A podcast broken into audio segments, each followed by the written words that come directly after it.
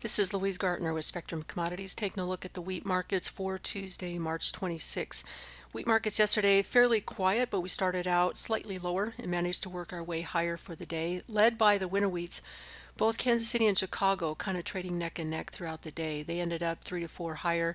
Minneapolis just fractionally to one higher, so it was certainly the laggard. But the winter wheats getting the most attention, understandably so at this point, as we see flooding becoming. Uh, continuing to be widespread across the eastern central plains and western midwest. That's moving down into the south. It's affecting hard red and soft red wheat. And then of course in the northern plains getting some pretty significant flooding starting to happen there as well. And it doesn't look like it's going to be alleviated anytime soon. There's a lot of snow to melt number one. A lot of ice jams are going to back up the water. And we've got a couple major rain events coming through so it looks like floodwaters are going to be an issue for quite some time. This is damaging uh, not only you know buildings and some infrastructure, but it's damaging grain bins. It's uh, contaminating the grain in it. Grain, water seeping into the bins, swelling the kernels, busting out the grain bins themselves. So it ruins your grain bin and it contaminates the, the grain. Then also you've got a lot of ag bags that have become popular that are sitting on the ground. It's going to be contaminating those as well if it gets inside. So this is a, a huge problem. And aside from that, obviously it's going to lead to some notable planting delays as these waters aren't going to recede anytime soon. You got a lot of cleanup that's going to have to be done before you can get in the field. So there's a lot of farmers talking about not having uh, not being able to plant those acres at all. And this is a huge area in Nebraska, Iowa, South Dakota, and it's likely going to move south as well. So the plantings report, the stocks and plantings report, which is on Friday, that probably is already outdated as far as the acreage report and uh, you know it's there's going to be quite a few adjustments going into some pretty major producing areas some high yielding areas as well as far as the stocks report, that should be fairly accurate except for grain that's being lost on, in on farm storage. That is hard to quantify at this point. In the cash market, we're seeing that uh, the basis for hard red winter wheat, which had been really pushing higher over the last couple weeks, few weeks, I should say, has uh, backed off pretty aggressively yesterday. We lost about 30 cents on the low end of the basis range for hard red winter wheat in the interior uh, level uh, regions. So that's uh, taken some of the, the push away from cash trade. We are seeing a little bit more uh, transportation develop, at least outside of the floodwater regions.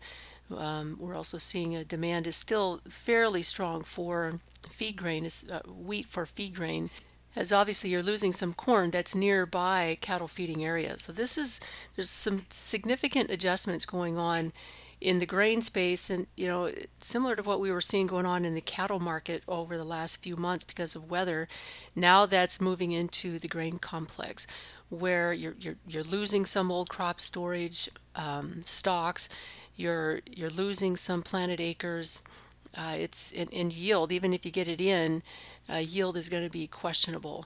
So a lot of adjustments going on the cat in the excuse me in the grain complex and it would appear that at, that at least in the short term would be supportive to the market. That uh, the, all these unknowns that are potential pretty significant problems would appear to underpin the corn market, which serves to underpin the wheat market, and even the soybean complex as well. With uh, with few headlines or, or little information coming about progress with the, the U.S. China trade negotiations, the soy complex has really struggled.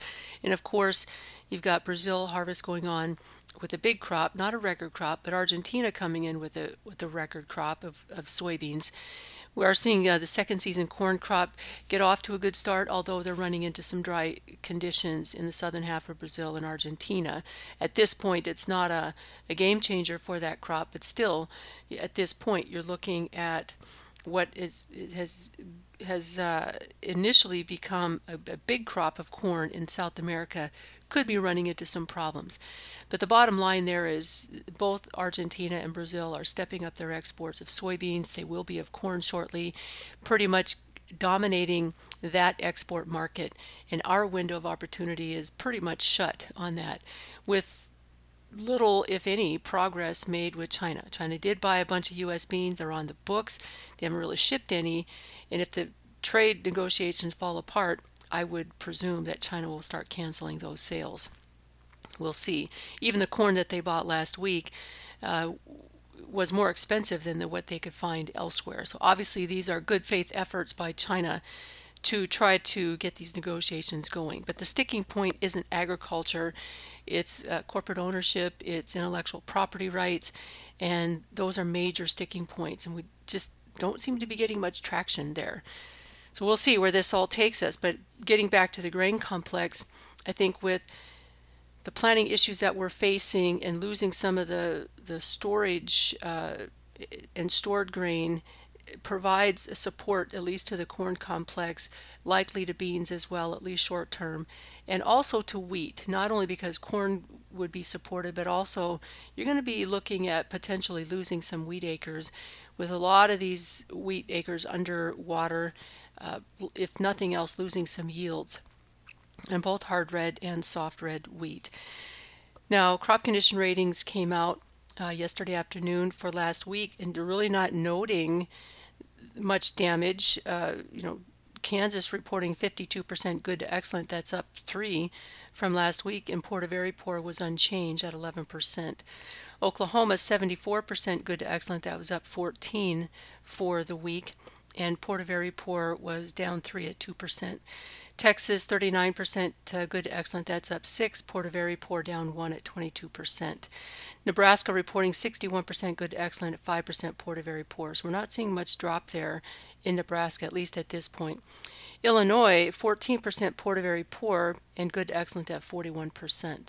So, you know, the wheat market just starting to note perhaps some damage to soft red, but for the most part, we haven't seen major reductions in the in the good excellent. In fact, they're going up, and Porter very poor was either steady to a bit lower, at least in hard red winter wheat. So this morning markets are a little bit higher. We got uh, Chicago's up four, Kansas City up one, Minneapolis is down four. So it's quite a shift going on there. Now hedge funds have been aggressively short the wheat complex. In fact, they're carrying a record short in Kansas City probably see some short covering there, especially if the weather continues to be a problem. But I think in the bigger picture, the wheat market, with over a billion bushel carryout and the big crops looking like they're coming in northern hemisphere, I, I really think the best we're going to do is to have uh, the markets rally up to the old trading range, which is still a ways away. But even with a weather driven market, I think that's probably all we're going to get. And uh, so we're looking to sell rallies hopefully get a little bit more out of this. But uh, the market is completely broken down. The charts are broken down. Even with an outside week higher the other day, excuse me, uh, last week, it still looks like the market has a, lot of upside resistance to it. So at this point, you know, we're looking for still a pretty lofty run to get back up to those trading range lows. In Chicago, that's a good, you know, 30 cents above us. Same thing with Kansas City.